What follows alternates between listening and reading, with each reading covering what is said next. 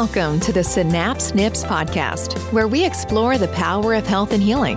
On this podcast, we will be talking with health experts, professionals, and leaders about hot topics in the world of health. Whether it's tools to help you flourish, successful stories to inspire, or tips to optimize your health, Synapse Snips is here to help you take the first steps towards living your best life.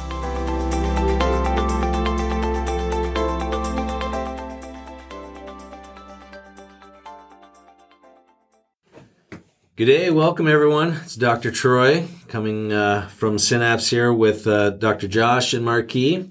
Today we're going to be talking about something uh, very important for health and well-being, especially for key individuals. Uh, today we're talking about low libido and erectile dysfunction.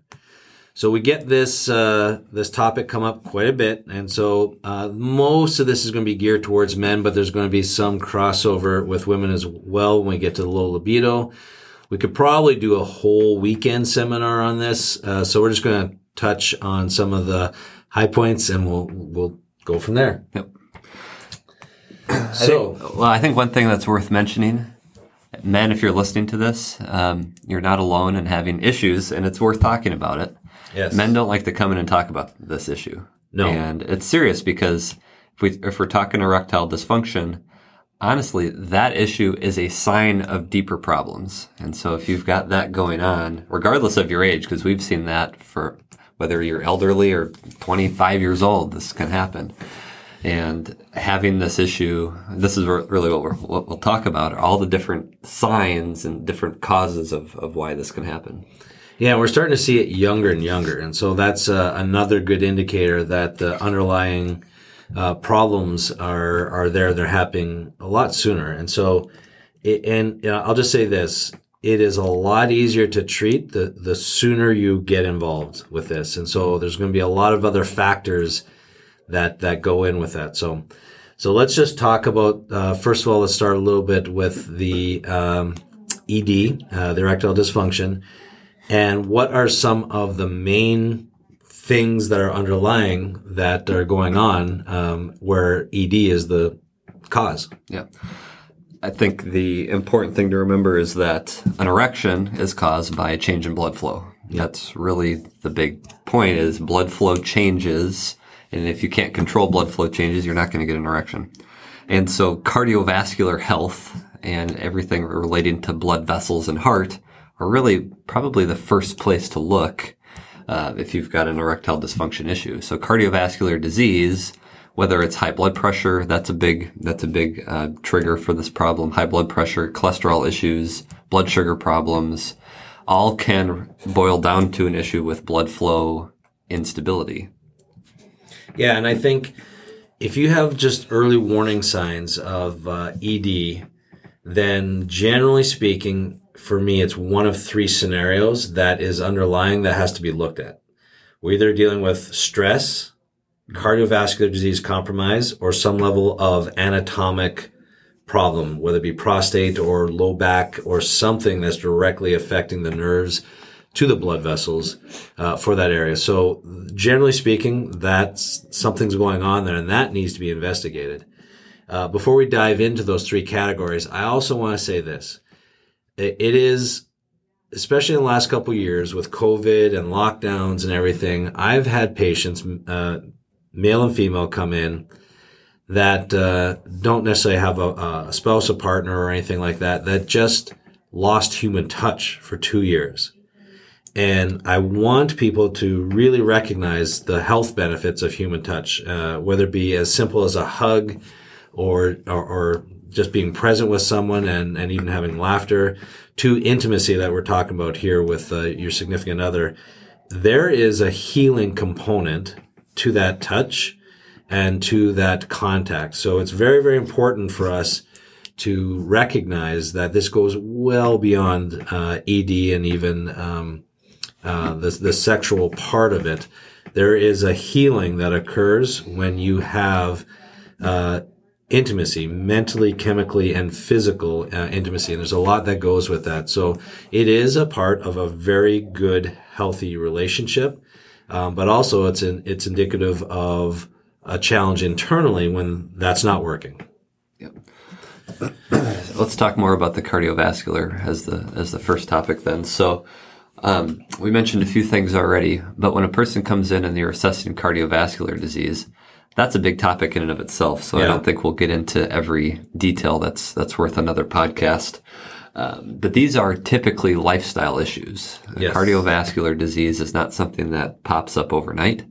It's something that you're eating poorly or not exercising or having some metabolic disturbance for years or decades in order to set this up. But luckily, this is reversible for the same in the same way. Lifestyle and diet changes, um, and even supplementing for the improved blood flow, really can make a big difference quickly.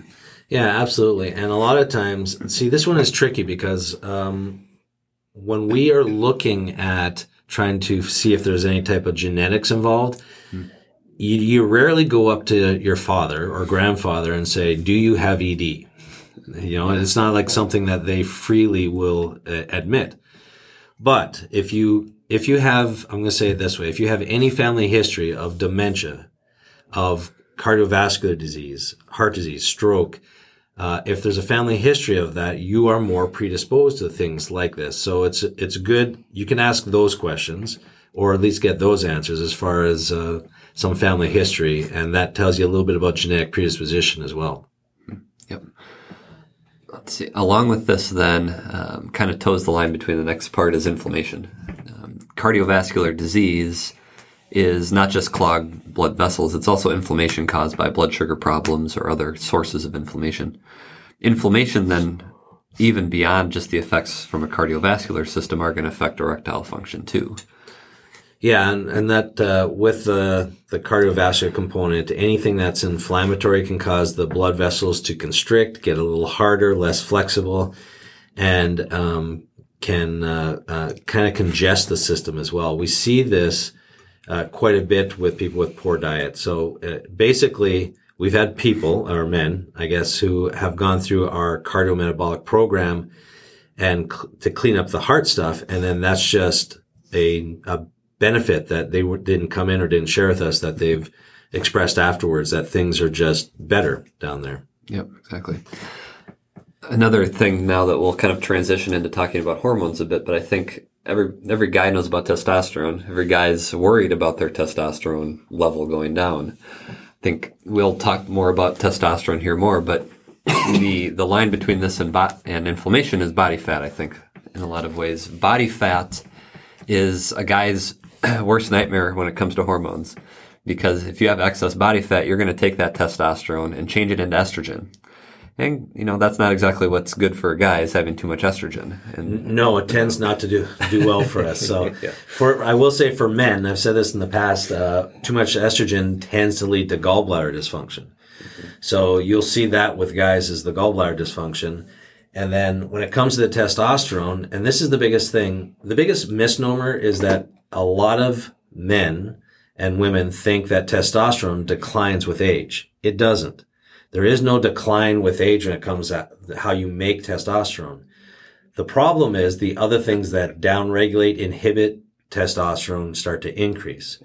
The number one culprit is cortisol. Cortisol will decrease testosterone levels, but even more so, it makes it testosterone more resistant. So just like insulin resistance, you could have normal amounts of insulin on blood work, but if it's resistant, it's not doing its job as efficiently.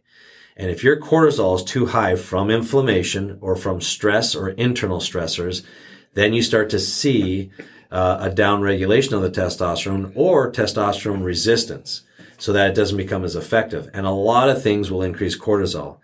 And then it starts to go hand in hand. One of the things we see with cardiovascular disease are sleep disorders like s- sleep apnea. And hidden sleep disorders will cause increase in cortisol, which will then inhibit one's ability to use testosterone. And then you start to see these other uh, dysfunctions that start to occur. So, lifestyle management and a lot of lifestyle changes really can influence the cortisol, which influences the the use of testosterone. yeah. The sleep apnea is going to cause high blood pressure too very often, which Right. is another direct blood flow issue here. Let's talk. Well, go ahead. Yeah, this is one of my other. This is kind of one of my uh, contentions because the way our, our traditional medical model works is you get high blood pressure and you go in you get blood pressure medication.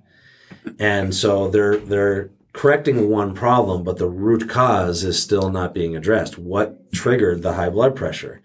If you can identify that and work on that, then you've got the home run of reducing the blood pressure and still reducing some of the underlying things that might be causing an increase in cortisol. Because you can manage your blood pressure with uh, with uh, blood pressure medications, but then what do they do when they give you something for ED? I've actually had patients on numerous blood pressure medications and Viagra. And so there's they they basically uh, can uh, work against each other and or not be managed properly and cause significant problems uh, because of that. And so and a lot of patients aren't aware that uh, you're kind of playing with some dangerous territory there when you start mixing and matching those yeah. things. Well, Viagra was originally a blood pressure medication. Yeah. I believe mm-hmm. that's, yeah. that's how it was discovered. I think we should talk quick about testosterone testing because that's one of the things that I think in the traditional medical model things get missed because yes. the no, the quote unquote normal range of testosterone is extremely wide depending on the lab. Yeah, and it's lab it's it's it's wide with every lab, and some are worse than others generally I'll see normal, quote unquote, normal being somewhere between 300 and 1,000 or 1,200.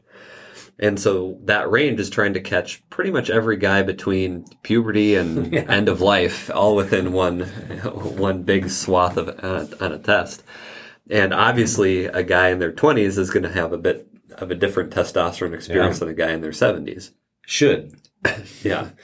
But when we do testosterone testing, I'll have guys that bring their testosterone testing in and said, "Oh yeah, well my doctor said it was normal," and it's barely normal, right? Yeah. It's like 350, right on the edge of being normal. And they say, "Well, there's nothing wrong with you." Yeah. It's like, well, but walking around with a testosterone of 350 is going to make you feel a lot different than if it was at 700. Yeah, and one of the things, um, like we said, things like cortisol can make the the testosterone more resistant to being used. Also generally speaking, this is a very, very general statement, but people who are acidic, their hormones in general work at 50% efficiency. That includes thyroid hormones. That includes testosterone.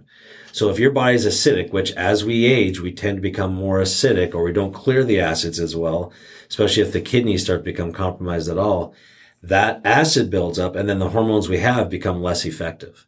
And so our body's pH and our body's acid burden really paint a, a pretty significant um, picture of one other thing that can really uh, decrease the hormone. So even though, like when you're 20, you clear your inflammatory uh, components and your acids pretty effectively. As when you're 60, you've now had uh, six decades of uh, stress or maybe getting an infection here and there and then put on antibiotics, which led to an underlying fungal infection, which re- increases your acid burden quite a bit. And those things add up over time. And those are the things that start to decrease our hormones effectiveness. And this is why uh, we see the problems with aging as it relates to testosterone, ED, and uh, any type of sexual function and desire versus in our 20s. It really has more to do with your acid burden. Now, there are things that will down regulate the production of testosterone, but uh, to your point, you can have a normal testosterone, low normal, and then have multiple factors that cause it to be less efficient, which means it's having a net effect of a tanked testosterone level. Yeah, and you don't want to have that over the course of your life because that's going to impact. That's a two-way street between this and cardiovascular disease yeah. and, and mental health, or well, mental health and cognitive health. Right. Really, if you've got low testosterone for 40 years, that's going to catch up with you. Yes. And the, the same genetics that contribute to the cardiovascular disease, the ApoE3, ApoE4 scenario also uh, relate quite a bit to the uh, dementia and, brain component. And one of the causes of dementia, uh, per Dr. Dale Bredesen's book, uh, The End of Alzheimer's, is atrophic change, which, which means a, a, significant change in hormones. Yep there's also a vascular change component with that too. So I mean, we tie in so many pieces here from inflammation to blood flow to hormones, and that's a recipe for cognitive decline too. Yeah. One of the things I'm really uh, excited about right now is uh, here at Synapse we have this test called the Endopat. And in the state of Minnesota, there's uh, only two other places, facilities that have the Endopat. That's uh, uh, Mayo Clinics and the U of M. And I believe that's still still true. It was when we had we got our system. uh, when we were working with them, they were pretty excited to work with us because we were the only clinic that they knew of in the world that was using natural therapeutics to make changes with the Endopat. So they're really interested in our data um, as we move forward, and we've seen some pretty significant changes with Endopat score. I just had a, a, a patient who um, has gone through our program and endopat measures arterial stiffness, the endothelial lining, as well as whether or not you're in a fight or flight state uh, versus rest and digest, which we're going to talk a little bit as it relates to libido and uh, and ED. But just by uh, working on diet and lifestyle, um, we improved his ability to uh, in, uh, increase his vascularization or his blood flow, and the, also the health of the blood vessels uh, for him, one of our tests that uh, we had that improved drastically was a memory test. It's not why he came in, but uh, he scored much, much better, actually normal range in memory, whereas pre-program he was pre-cognitive yeah. challenge. He had he had uh, mild cognitive impairment already. Yeah, yeah. Well, let's. You have a few. We have a few other things from a hormone perspective. Let's tie that up here real quick. Um, I think your point where the utilization of hormones based on pH is important. But a lot of people are also walking around with low thyroid hormone, for instance. Yeah. That, that's common. We tend to think of that more common in, in females, and I believe it is, but we see it a lot in men as well, and they don't know about it, mostly because, again, men don't get go in and get checked for this stuff. But having low thyroid hormone, because of the way that it's impacting the metabolism of the rest of your body and hormone production can be the, the cause of the low testosterone. Yeah, absolutely. Thyroid is, is, is very, very key for all of your body's metabolism and function, all the uh, metabolism of every cell. So we want to make sure that the thyroid numbers are accurate to, to help with the, any type of the sexual dysfunction and also certain things for men and women that can throw thyroid off are estrogen dominance or too much exposure to estrogens, whether it be environmental estrogens, which we see with a lot of pesticides and chemicals, uh, or in, uh, endogenous estrogens that we make ourselves. So we do see um, a pretty uh, significant change in all types of function when the thyroid's not working, but uh, end stage dysfunction. I do see it a little later with thyroid disorders with men as far as ED.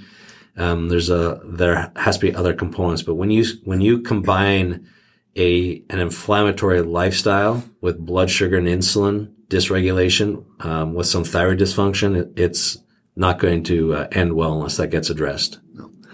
Anything else you want to say about hormones before we talk about the brain? Well, the, one of the big ones is um, is DHEAS. So the the DHEA basically stress in the uh, initial stages that hormone will increase and that will rob, potentially rob a conversion of DHA into testosterone.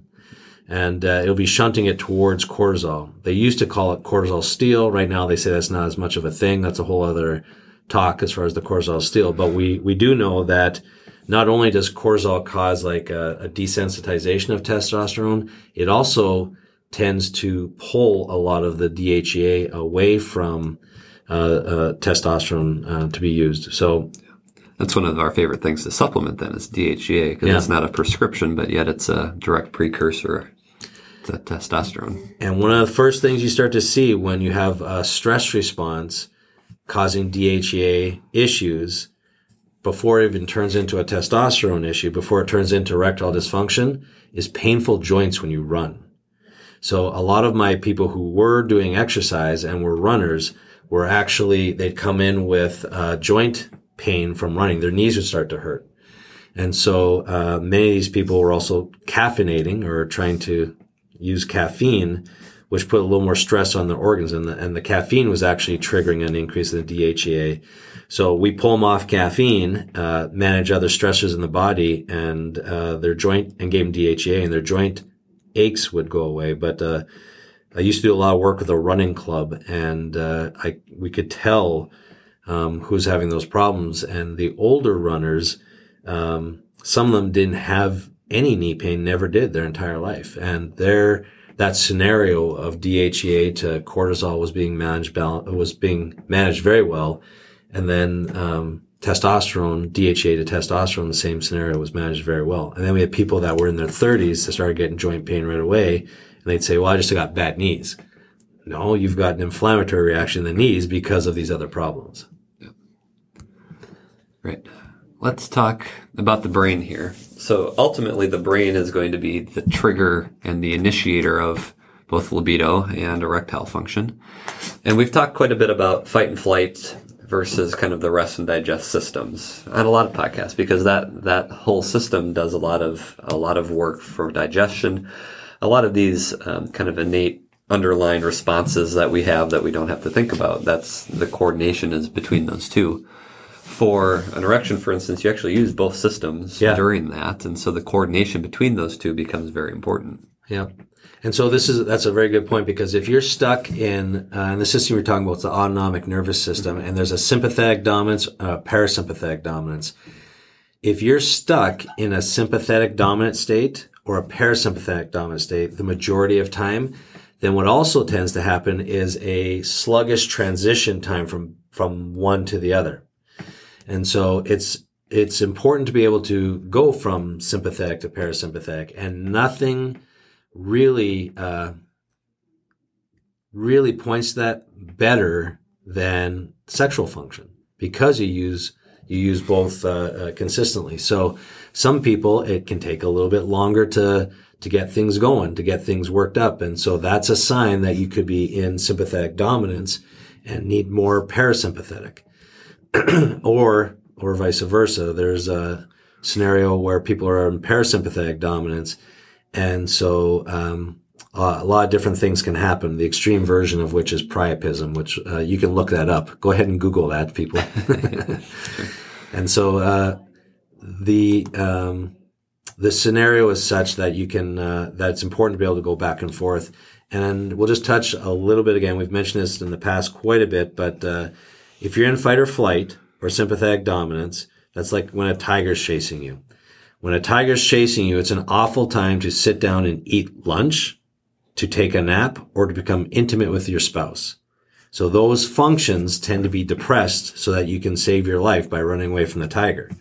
So you tend to not digest as well, sleep as well, or become intimate, uh, even have the desire for it. So again, getting out of fight or flight or that stress response is really important. So there are, there are definitely a lot of things that can go into causing that fight or flight response too. That's interesting then how stress will play both a short term and Yeah. a long term role. Because the stress response in the brain has fast output through this sympathetic fight and flight system. Yep. And the long term consequences are what we already talked about with the cortisol and the hormone change. And so if you're chronically in stress, not only do you have the hormone change like we talked about, but even right then and there, the the stress response in your brain is just neurologically not going to allow you to, to have an erection. Yeah. Yeah, uh, or sustain one too, because that's uh, that is part of the um, uh, fatigue fatigability component. So there's definitely going to be a scenario where um, not only do you need that function working, but is the the fuel supply there? Do you have the reserves there? And if you don't, that is again a sign of chronic stress, which is the most common thing we see. Chronic stress. This is why chronic stress will uh, affect heart disease and um, will affect libido for men and women and affect erectile dysfunction in, in guys. And so managing the stress, and again, we're talking about mental, chemical, or physical stress because copper toxicity is actually the most common one, a little more common in, in women than men. Um, but copper toxicity causes sympathetic dominance. Um, sleep disorders cause sympathetic dominance. Uh, food sensitivities, allergies, or uh, a food that causes an inflammatory reaction in the GI tract causes sympathetic dominance. So a lot of these things uh, can be uh, addressed, uh, found out and addressed, and managing the long-term stressors. Or many, many years ago, I wrote my book. 22 years ago now, um, I wrote my book. Uh, we called it Life Accumulation Stress Disorder, as far as these accumulated small little stressors that add up to causing what we're really talking about right now. So, what else influences uh, stress? Is a big part of the limbic part of the brain. What else influences the limbic system? Well, inflammation you had mentioned. I mean, that's that's a big one. Inflammation is essentially just chemical signals that your body makes to alert the rest of the body that something's wrong. And there's a very unfortunate situation that happens in part of your limbic system um, the the mesencephalon or the midbrain, where you have receptors there for inflammation. Typically, for a lot of hormone receptors, if you have too much of it, the receptors are actually going to it's it's like the resistance thing, right? They'll Yeah. downregulate so that it can quiet down the signal.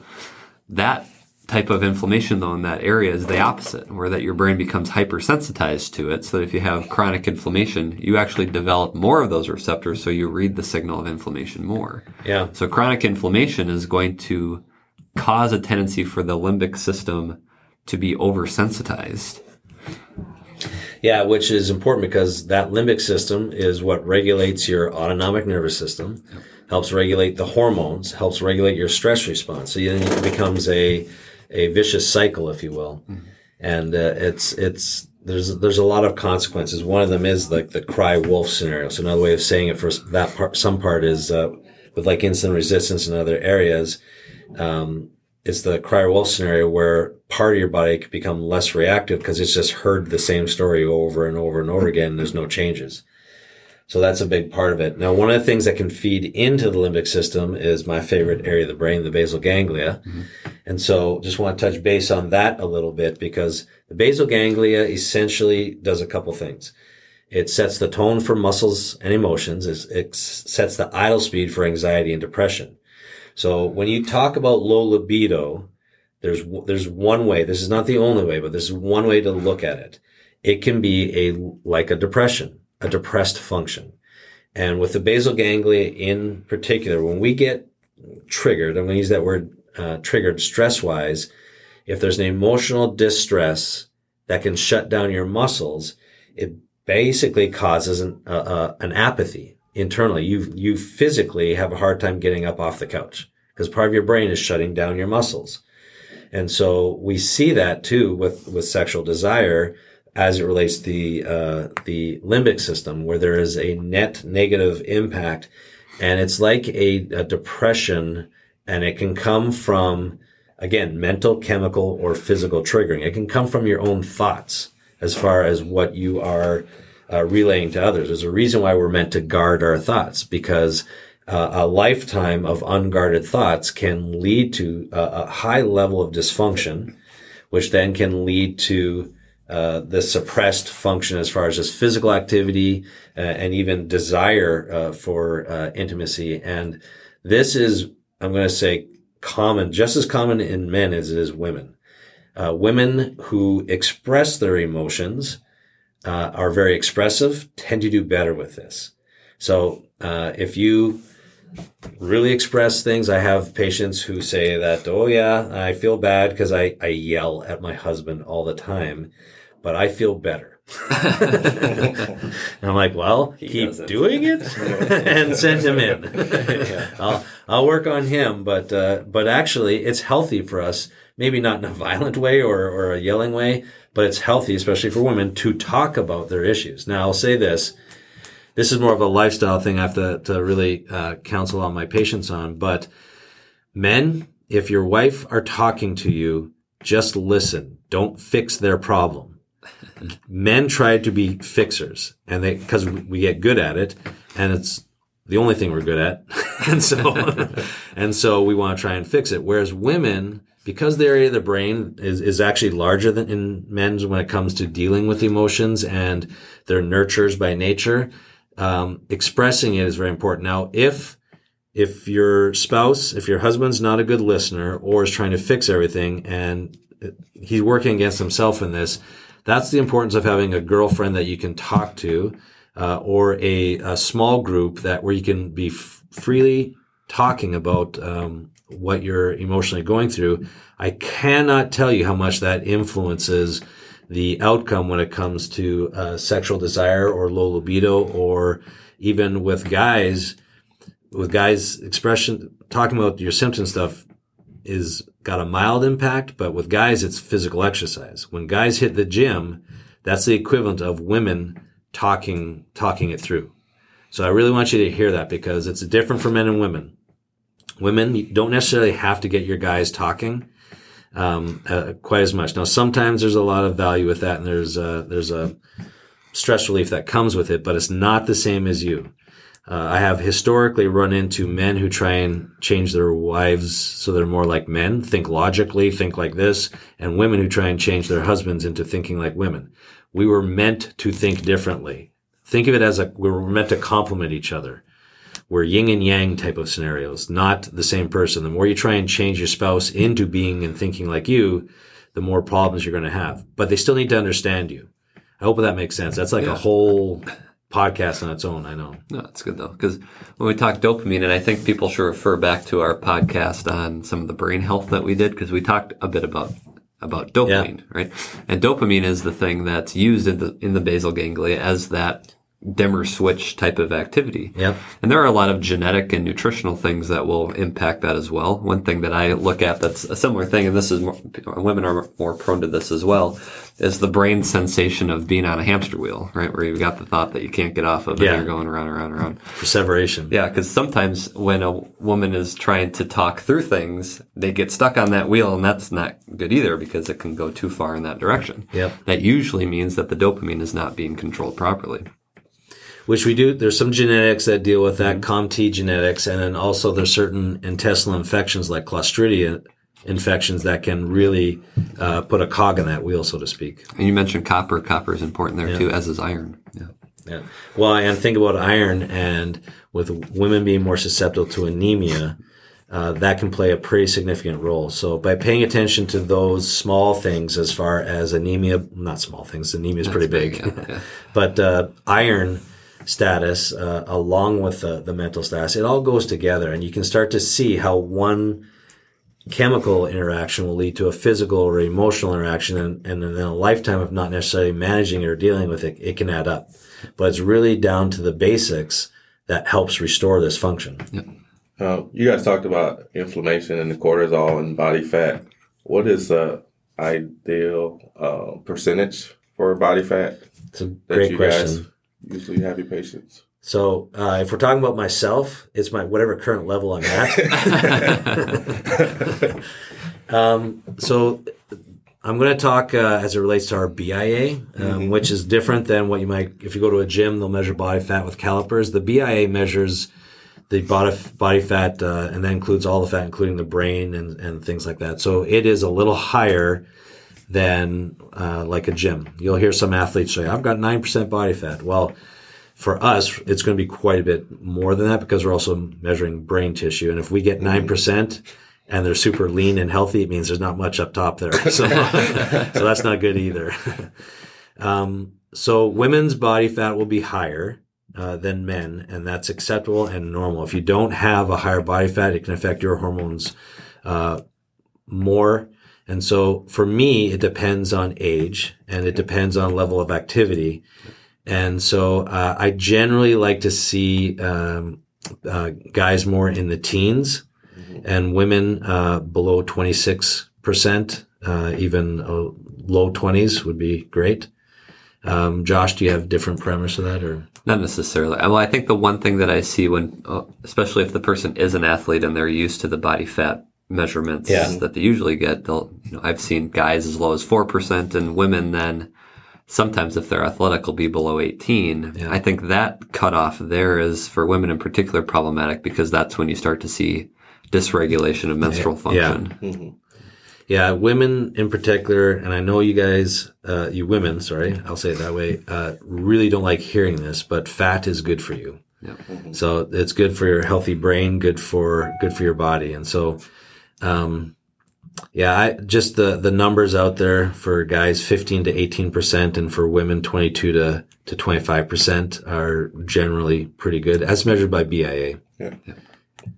Yeah, and then uh, also weight. It, weight depends. It depends if you carry muscle mass, fat mass, or lymph mass. So the biggest thing is if I see someone who is got a, um, a high body mass index or percentage of fat, um, and is also toxic with lymph, that's not a good combination.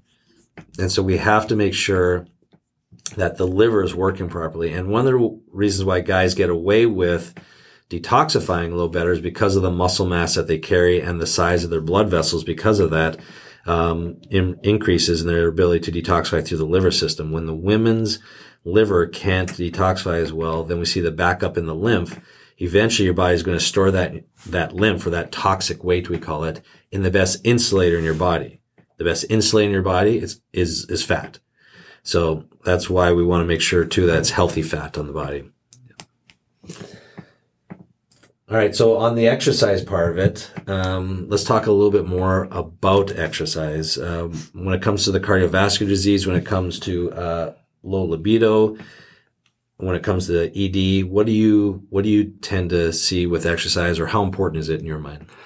Yeah, I think well, the, breaking it down in different types of exercise, I think is critical. I think a lot of people think, well, I got to go to a gym and jog for a half hour, and I think there's a lot of research now that suggests that that's not necessary No. or even desirable in a lot of situations. I think the the you mentioned muscle mass and a lot of a lot of times here muscle mass and building muscle mass is one can can be difficult. Uh, two is really important because as we age, we tend to lose that. Yep. And um, no, I, I I heard a quote lately or recently that said, "No ninety year old ever wishes they had less uh, muscle."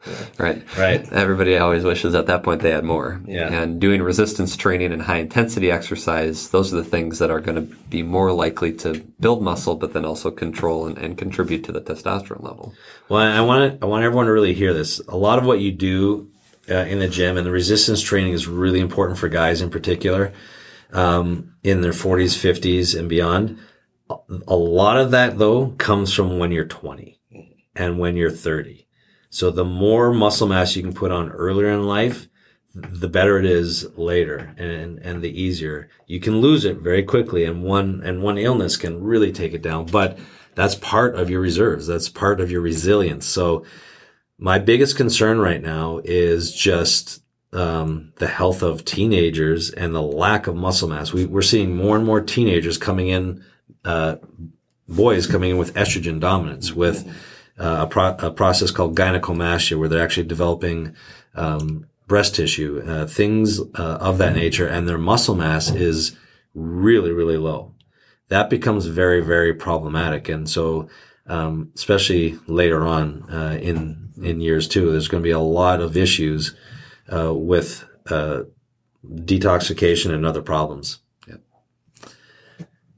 All right, uh, insulin and blood sugar. I just want to touch on that uh, as well. Um, cortisol when it uh, inhibits the testosterone also has uh, an inhibitory component with insulin. And so we can see insulin resistance, which exercise helps with insulin resistance. Um, spe- specifically, uh, weights and, uh, and some training, resistance training there. But blood sugar management, and we know stress also affects that quite a bit. So diet plays into that quite a bit, uh, deep sleep again. And so as you go through the process here to fix any type of ED, it won't happen without your insulin and blood sugar becoming more balanced. They just go hand in hand. Yeah. Insulin, it's nice because insulin is probably the easiest out of these hormones to control because it's directly tied to diet. On the extreme end, if you're doing something like a ketogenic diet, you're hardly going to make any insulin at all. And that's often a good strategy for people who are, uh, have well, hyperinsulinemia, so high levels of insulin. And we see that quite often where we see too high of insulin. Um, exercise, going back to that, exercise is the one way where you can control blood sugar without insulin. Usually, insulin is what allows you to put blood sugar into your cells to use it for energy, but uh, exercise bypasses that mechanism. Yeah. We just talked about this the other day with a patient where we're trying to get that uh, insulin down, and one of our strategies is short duration but higher intensity exercise in order to promote that. That Ins- doesn't tank the person. that doesn't tank the person. Insulin resistance always starts in the muscle before it happens elsewhere in the body. yes. And so if you can be active from an exercise perspective, especially like we talked about with resistance training, that will protect you in the long term from insulin resistance. Yeah, and one other thing I'm going to say, because we haven't brought it up, is uh, uh, just the component of our anti-inflammatory uh, omega-3 system, because um, the conversion of linoleic acid to EPA DHA or the omega-3s, there's an anti-inflammatory component there. And that helps with the inflammation part of it. But the cofactors needed for that are magnesium and a lot of B vitamins. And so you need uh, proper stomach acid to absorb those, and you need a good gut to uh, to balance that. So part of your anti-inflammatory mechanism, which we know omega threes are great for anti-inflammatories, they are great for cardiovascular health. Um, they're also very significant and oftentimes needed for erectile dysfunction um, and just reducing um, inflammation to help with uh, libido uh, as well. So that mechanism gets missed quite a bit because there's a lot of things that occur internally that can downregulate your ability to convert uh, the anti-inflammatory part uh, quite well. And there's something within there. Um, zinc is also very important, and so uh, when we look at um, later in life, one of the things that we're going to finish off on here, I want to talk a little bit about nitric oxide and prostate health, but I want you guys to see that the common denominators here. For prostate health, we see one of the main things that can cause problems with prostate is zinc deficiency, which we start to see with low stomach acid as we age. If you're in fight or flight for too long a period of time, you don't absorb zinc as well. Uh, we also see selenium issues. Both of those are involved with blood sugar regulation, um, as well as um, estrogen toxicity can disrupt the prostate and cause hypertrophy of the prostate. And so we're seeing a lot of similar scenarios here. Zinc and selenium are also needed to convert thyroid from its inactive form to its active form. So we start to see a breakdown in these key mechanisms that uh, are uh, crucial for overall uh, health of uh, the circulatory system, the, the hormone system. Um, and then when it comes to the last little thing I want to talk about, the nitric oxide, nitric oxide is very important for that vasoconstriction or vasodilation um, blood flow that we are talking about. So, what's some of the things that you do to help support the nitric oxide? Yeah, nitric oxide. Um, you know, diet is a big thing. Protein intake is a big thing. Actually, the you make nitric oxide with a, uh, an amino acid from protein called arginine, and there are certain foods that are high in that. For instance, some people eat beets, and there's beet supplements that literally just their benefit is by improving nitric oxide. Nitric oxide does a lot more than just you know dilate blood vessels too. It's it's uh, antimicrobial, helps protect against certain infections and parasites. It's a signaling molecule. And this was actually, I believe, one of the reasons why um, with blood transplant or like blood infusions, if the person that you're, if the blood that you're getting doesn't have enough nitric oxide, you're more likely to have a heart attack after a blood transfusion because it constricts all those blood vessels down.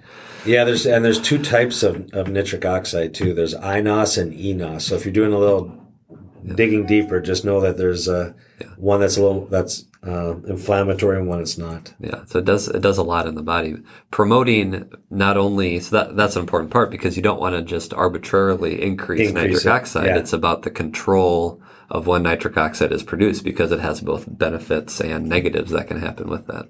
Yeah, like everything else, uh, there's pros and cons, and there's a balance. It all it all has to be balanced. So, uh, generally speaking. Um, uh, if uh, you're working with stuff like that, the more natural approaches seem to help uh, when it comes to uh, bringing things into balance. And as you're improving the anti-inflammatory components, uh, that'll also help with the shift of uh, of the, the the good nitric oxide. And for those of you who really don't know what nitric oxide is, but know of some of the movies, you know, in the cars where they have that button in their car that they hit NO, that's nitric oxide.